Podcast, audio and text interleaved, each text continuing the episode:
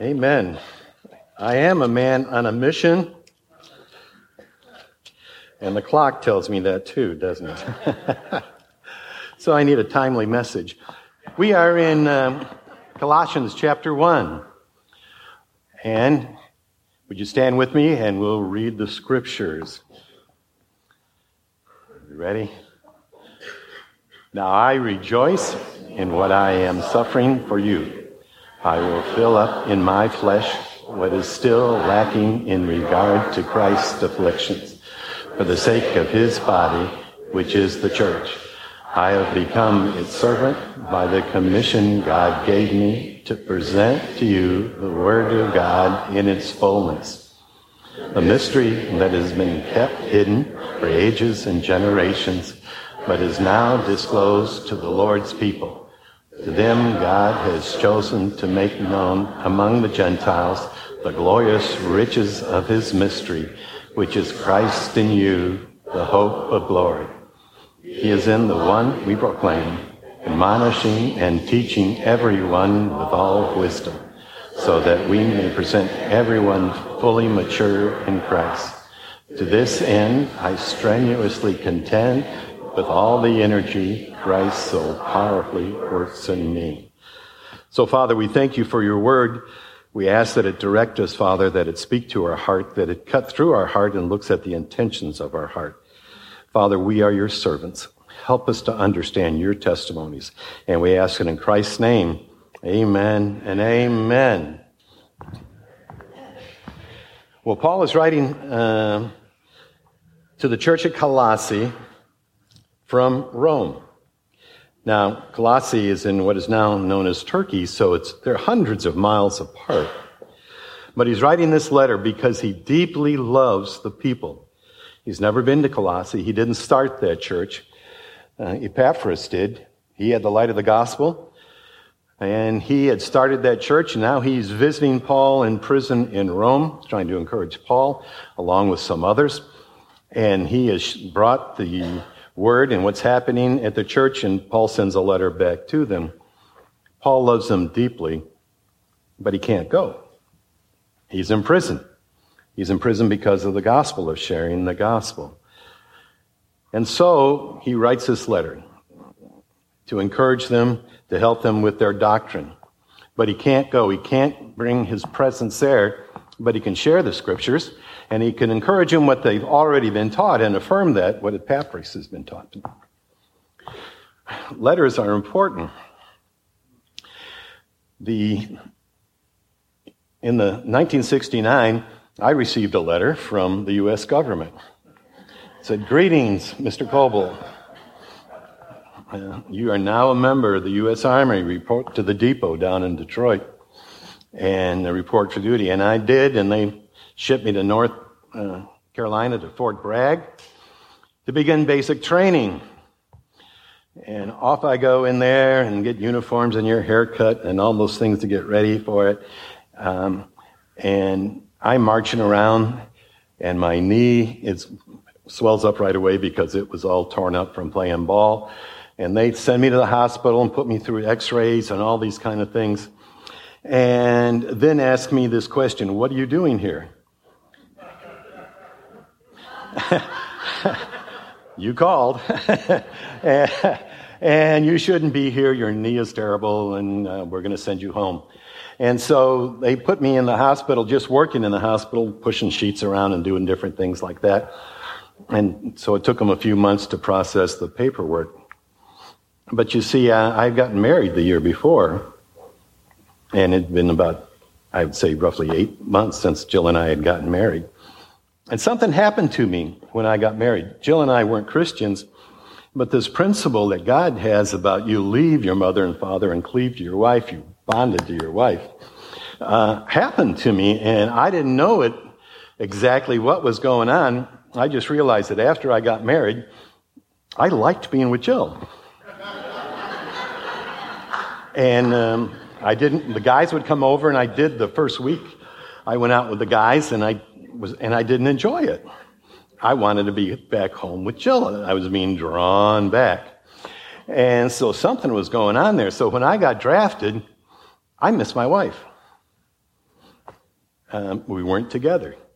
So every day I went to the post office on the base looking for that. I knew my wonderful wife would write me. I wanted to hear from my wife. What I wanted to hear that she still loved me, that she wanted me to come home. and there were times she didn't.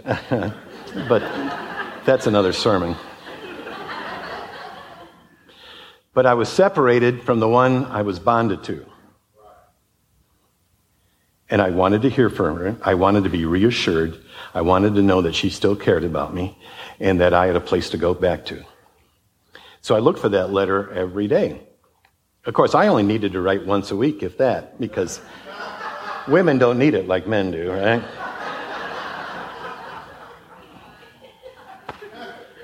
I look for the letter. And the, I get the letter and I read it, and it helped because Jill's a wonderful writer. she is excellent. And um, so, um, and then I'd put the letter down and I'd read it again, and then maybe a day later I'd read it. Um, and it was nice, but it wasn't enough. I needed her presence. That's what I needed, is her presence. And so I was looking forward to going home and being in her presence. And so it is with our God. We were created to be in his presence. And that's what Adam and Eve were created for to be in his presence and to dwell with him. And that's why Satan worked so hard in tempting them to get them to pull away, to break that bond of fellowship, to break that bond of love, and not be in the presence of the Lord. And they were separated. And God, since time began like that, has been working to reconcile mankind, to bring mankind back into his presence, into proper relationship with God, to be reconciled to him, to be forgiven, to be able to love God with all our heart, soul, and might, to be able to love others as we love ourselves. That's what we created for, to be in God's presence. And the enemy does everything he can, and his name is Satan to push us away, to tell us God is not there, to take us out of God's presence, and to put us in the kingdom of darkness. And so, with that sense, Paul knowing that, knowing the kingdom of darkness and how he had been brought out to see the light of Christ, and that the light of Christ had shone in his heart, and seeing the knowledge of God in the face of the Lord Jesus Christ. And now he has this knowledge in earthen vessel to be able to show forth the excellency of God. I have got a message for you. God is there and that He loves you, and He's proven it through the Lord Jesus Christ. And so He started to what? Share the gospel, the life, the death, the burial, and resurrection of our Lord Jesus Christ. This is the good news. This is the hope that we have. This is how we get back into the presence of God and back into a proper relationship with God. It was nice to go home.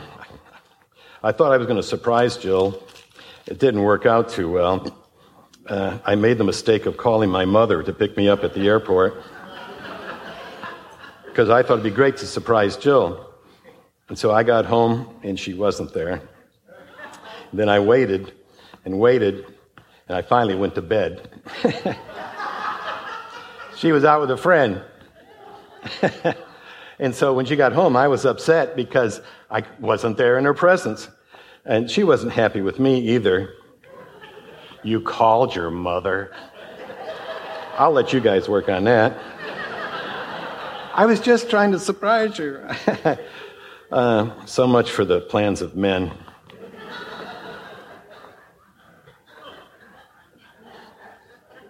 So, this book is about the actions of God and the actions of man, the sins of men and the reconciliation power of God to bring back mankind into the presence of God, into the estate that he was meant to be in. So Paul is trying to encourage them, and he gets the report from Epaphras about the church and the people and how they love one another and the faith that they have because of the hope laid up in heaven for them. And that really sets the theme for the entire book. The people have faith, they have love, And it's all based on the hope that they have set up in heaven. And their faith kept abounding, and he kept encouraging in them. And it's the same message they're hearing from Paul that they heard from their pastor, Epaphras. Because the light was in his heart. Now the light was in the people's heart. They knew the message, they knew the gospel. They had the Lord's presence in their life. And so he continues to encourage them to walk in a manner worthy so as to please him, to please the Lord, and to bear fruit and have good works and increase in knowledge, be strengthened with power, and to share with others, and to remind them again that the light of the saints that came from God in the gospel of Jesus Christ had transferred them from the kingdom of darkness into the kingdom of light, and that they'd been reconciled to God through Jesus Christ and had forgiveness of sin through the blood of Christ. And so it was God's pleasure for the fullness to come through Christ, to come to us. And Christ had reconciled everything to himself and brought peace through the blood of Christ. And so he could present us holy and blameless above reproach present us to himself.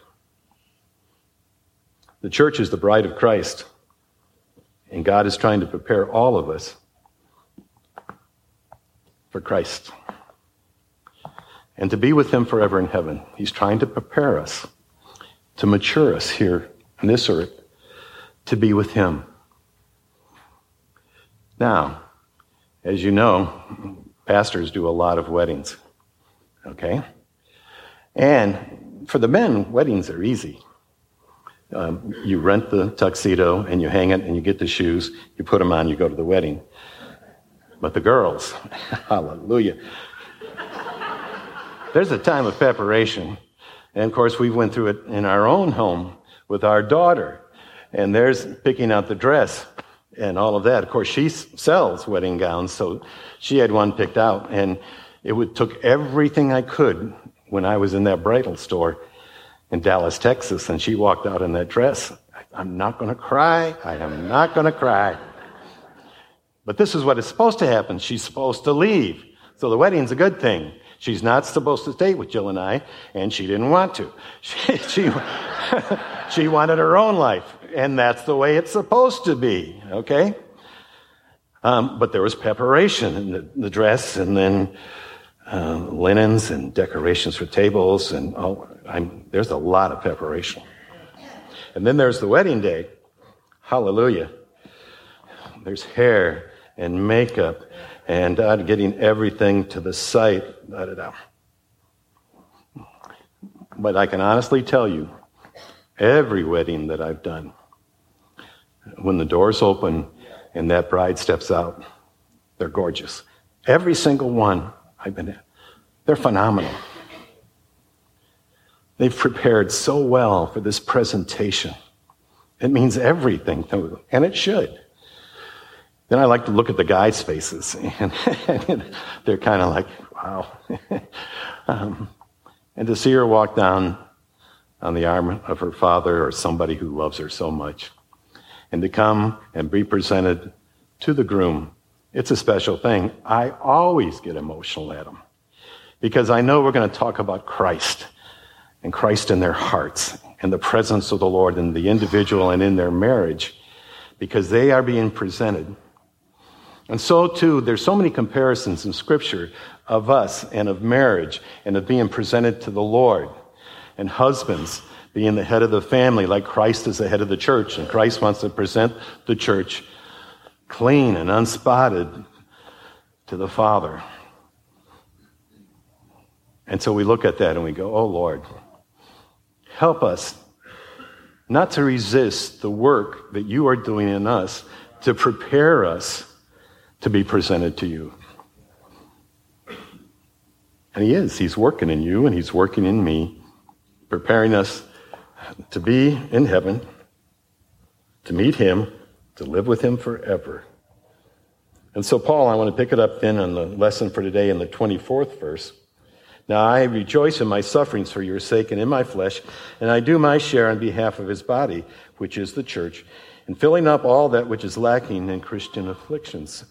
And so he's saying, I'm suffering for the sake of the gospel, but I don't mind this at all. I'm not suffering as much as Christ, but I'm suffering because I've shared the truth about Jesus Christ. And so the Jews had accused him of things and had him arrested. And of course, he appealed to Rome and he wanted to go to Rome to share the gospel there. Um, and so he's in prison writing to them, and he says, I don't mind suffering because I'm doing it for the gospel. And it's for your behalf because you are receiving the gospel. So I don't mind this at all. And of this church, I was made a minister according to the stewardship from God bestowed upon me for your benefit, that I might fully carry out the preaching of the Word of God. So he didn't mind this at all because he wanted to know Christ and the power of the resurrection, right? I want to know him and to suffer with him and to fellowship with him. I want to know him like that. I want to be like him. There's suffering in all of our lives, and Christ has guaranteed it as his followers. In this life you shall have tribulation, but be of good cheer. I've overcome the world. I've been resurrected from the dead, and if I can be raised from the dead, I can do anything in your life. For nothing is impossible with God. Do you see that? Jesus, tells us in Luke, because he knew he was going to ascend, had his face, his mind set like a flint, a very hard stone, set to go to Jerusalem, knowing he was going to die there. Some of the disciples said, You can't go, you're going to be killed there. And he said, We're going. And they, in all their faith, said, Okay, let's go with them and die there. They hadn't caught the resurrection yet. Even though he tried to explain it, tear down this temple and in three days it'll be raised again. And they thought they were talking about the, the temple there in Jerusalem. But Jesus, because of the resurrection, because he knew he was going to ascend, I set my mind to do the will of the Father. No matter what he has planned, I want to pass through this because I know I'm going to ascend unto him. I know that God's plans are good and that He's trying to reconcile mankind here, and so I will do that. And so we too, because of the resurrection of Jesus Christ, say, I will face my life and I will face the steps that the Lord has for me because my life is temporary here and I will ascend to my Father. I will. And in this time, I am going to share the light of Christ and the good news that others might ascend to. You know, Jill and I have been married for 48 years. It's a wonderful thing. It's a miracle, right? We have, no, don't, don't applaud for that. I don't deserve applaud. applause, you know. I, I, I, well, that's another story there. you know, it's just like, I didn't get a diploma from high school. I got an attendance award. I just kept going, so. I didn't earn anything really. And from our wedding, for the time that we were bonded together, all we have from our wedding is a couple of pictures out of a brownie camera. I don't have anything else left. All of the other things. But I got my wife. I have her presence. I want to see her go to heaven. And so we walk through all of these trials and tribulations that you do in your marriage, in your life, because there's a higher calling. Because the only thing we can take to heaven is people. People is what ascends to heaven, not things. Not great awards or experiences, but people. I want my wife to go to heaven. I want my children to go to heaven. I want them to ascend. I want you to go to heaven. I want your children to go to heaven. And so we teach and we urge all men and we share the light of Christ and we warn people. Heaven is through the door of the Lord Jesus Christ and there is no other way. So we press in and we share these things because of the ascension, because of the resurrection from the dead. If Christ did not was not raised from the dead, then our faith is in vain and we are still dead in our sins. But he didn't. He did rise from the dead. and appeared before hundreds. This is the call that God has. And he goes on to say, to sharing the word of God, that is the mystery which was hidden from the past ages and generations, but now has been manifested to his saints, to whom God willed to make known what is the riches of the glory of his mystery among the Gentiles, which is Christ in you, the hope of glory. And this is the magnificent thing about following Christ and knowing God through Jesus Christ in the good news is that Christ did not leave us alone. He chose to give us his presence. Christ in us, the hope of glory. I am crucified with Christ. Nevertheless, I live. In the life I now live, I live by my faith in the Son of God who died for me and rose again. It's Christ in us the hope of glory, who died and rose again. And so we share this wonderful mystery. Corinthians tells us that eye is not seen and ear is not heard, nor has it entered into the heart of man the things that God has prepared for those that love him. This is that wonderful gospel. Nobody saw it coming. How can God plan? How can God love so much? How can be be rich in his glory of this ministry? that he would give his only son. Nobody saw it coming. It was a mystery. The Jews had a glimpse of it through the sacrifices at the temple and the prophecies. But the fullness didn't come until Christ came, because it said previously, the fullness of God is in Christ. Hebrews tells us Christ is the exact image of the Father. No man comes to the Father except through Christ. I am the door. I am the way. I am the truth. I am the life. It's through Christ and it's through Christ alone. So we speak this mystery. It's the Son of God who came on earth, manifested in the flesh, walked this earth, crucified on a cross, buried in a grave, raised up the third day and ascends to the right hand of the Father, waiting for the Father to say, today's the day. Go get them. Bring them home. They're prepared. The last soul has gotten saved. Now's the time. Now's the time. This is the mystery that he hid, but it's not a mystery anymore. And it lives within us, and that's our hope as Christians. Christ in us, the hope of glory, the hope of everlasting life, the hope of living with God, the hope of ruling and reigning with Him, where there'll be no more tears, no more sorrow, where Satan will be chained up and thrown into a lake of fire. And so will all of those in his kingdom. And that's why we urge people to know Christ.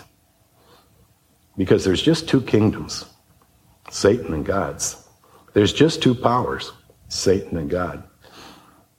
And we have to make a choice. And God says, I want to take you out of the darkness.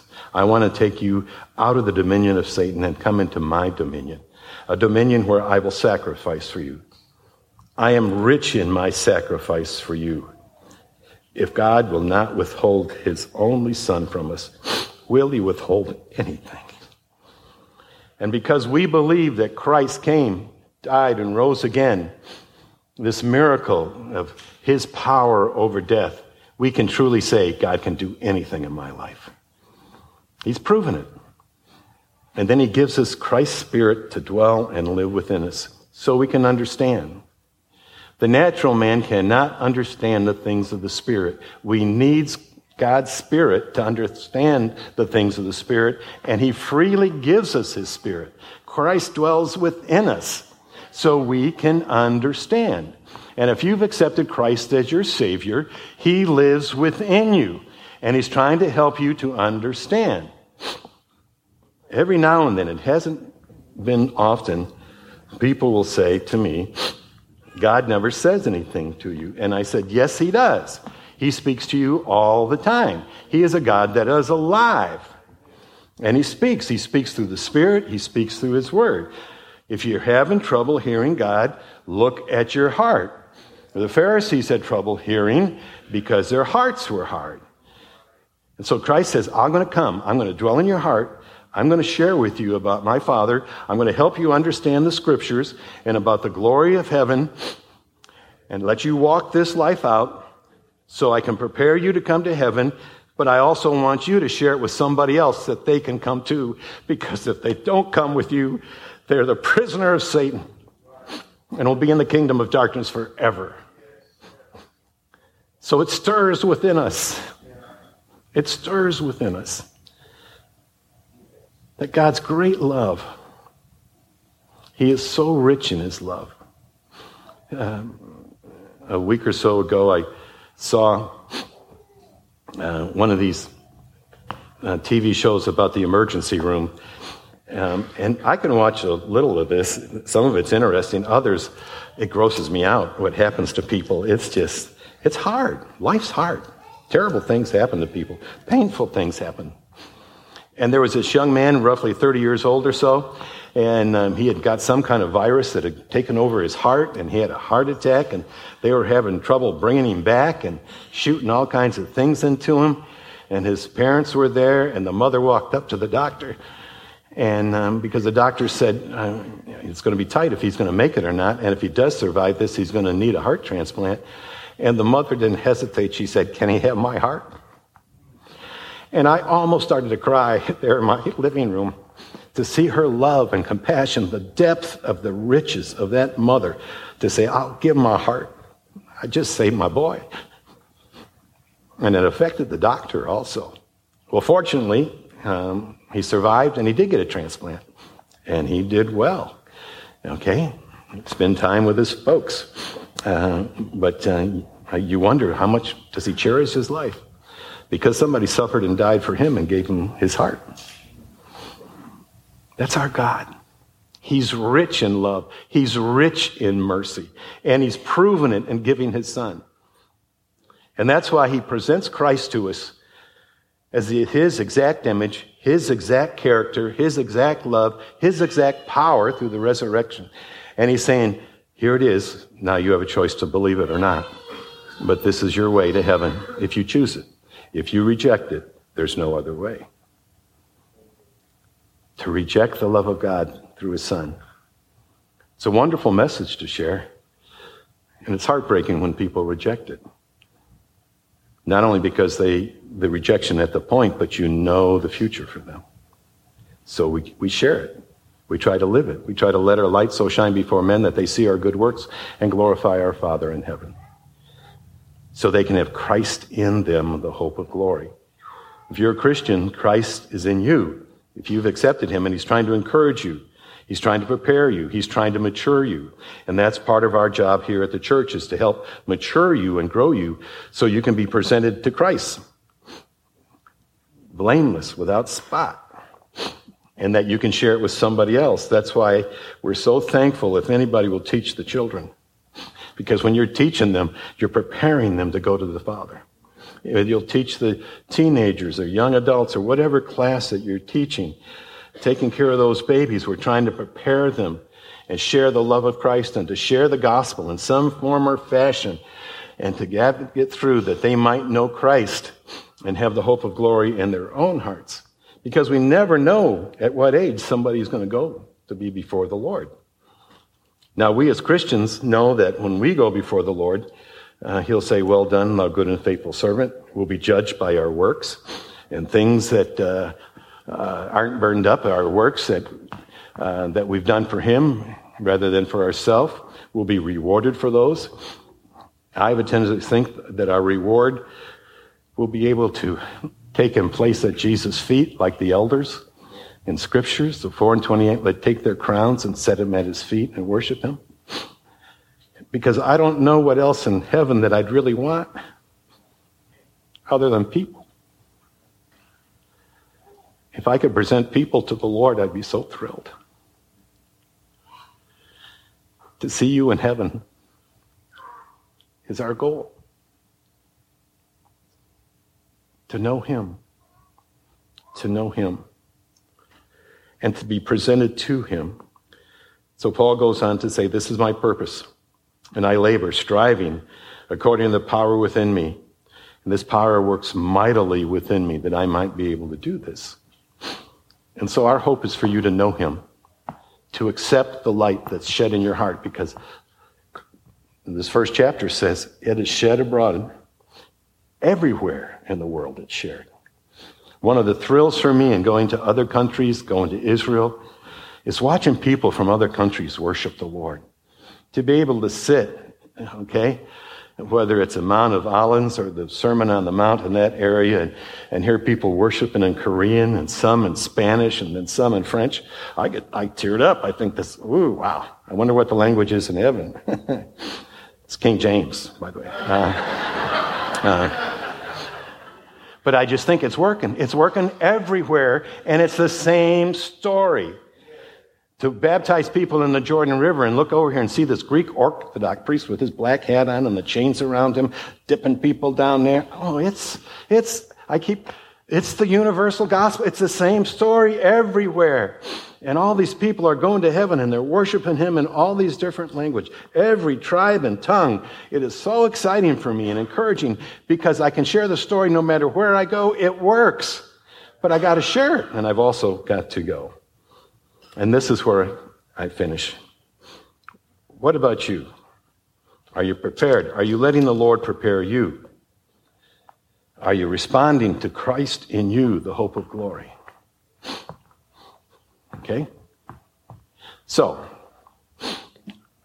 I dream, I dream a lot when I'm sleeping. Not in church. I don't dream in church. That's daydream. And my dreams are wild, and most of them are funny. Okay? I once had a dream that I was reading my Bible story in a furniture store in France. And that's how it started. And uh, then this black choir showed up and started to rehearse right beside me while I'm trying to study my Bible. And I'm, what's the deal here? And then Jill yells for me to, to come on out, and I go out the front door of this French furniture store, and, she's going down the street and wouldn't wait for me. And she goes around the corner. And for the next little bit, I just followed Jill around Paris, trying to get her to uh, slow down so I could catch up with her. Uh, she didn't want to bond in, in this dream. And I I, and I woke up laughing. Okay? That's typical for me. But every now and then I'll have a dream for the Lord. They're not frequent. And um, earlier this year I had one. And in this dream, um, Earth is going to be destroyed. It's going to be hit, I think, by a meteorite. And uh, everybody's worried about it. And I'm thinking, if I die, I'm going to heaven. Okay? And so it happens. This meteorite hits and this concussion wave, you have all seen it in all these movies, right? And this big concussion wave is coming and it's knocking, destroying everything in its sight. And I literally leaned into it. I wasn't afraid of it all. I just leaned into it because I know where I'm going. And as soon as it hit me, I shot straight up in the air. I had the sense of velocity. I took off like a rocket, which is a miracle in itself to get me off the ground, right? But I could sense the speed. And I'm thrilled. I'm excited because I'm going the right way, right? and I'm, I'm going faster and faster.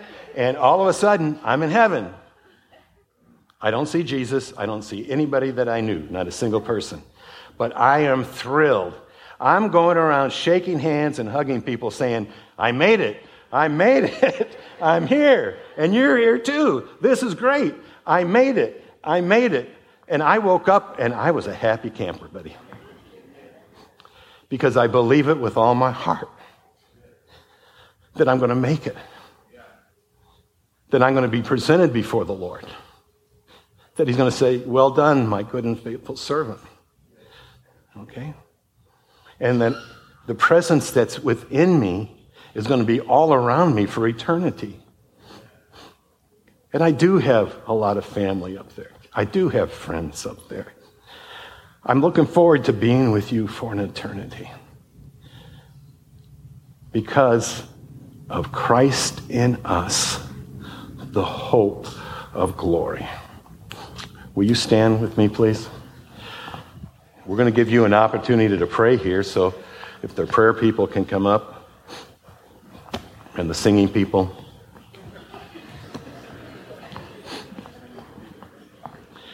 And so, I've tried to explain the gospel to you. I've been redundant on purpose because the scriptures are. I've tried to let the scriptures to choose the topic this morning, which is Christ in you, the hope of glory. And you have an opportunity to respond. If you've never accepted the light of Christ and the fullness that He is of God, to forgive you and to transfer you from the kingdom of darkness into the kingdom of light, this is your opportunity. And it is the most important decision you can ever make. If you're a believer and have been struggling to hear from God, we'd love to pray for you and encourage you today. And maybe pray about something that makes a stumbling block for you and share it. God's got a plan for you. You're His creation, preordained works that you should walk in them. So we give you this opportunity to know the King of Kings and the Lord of Lords.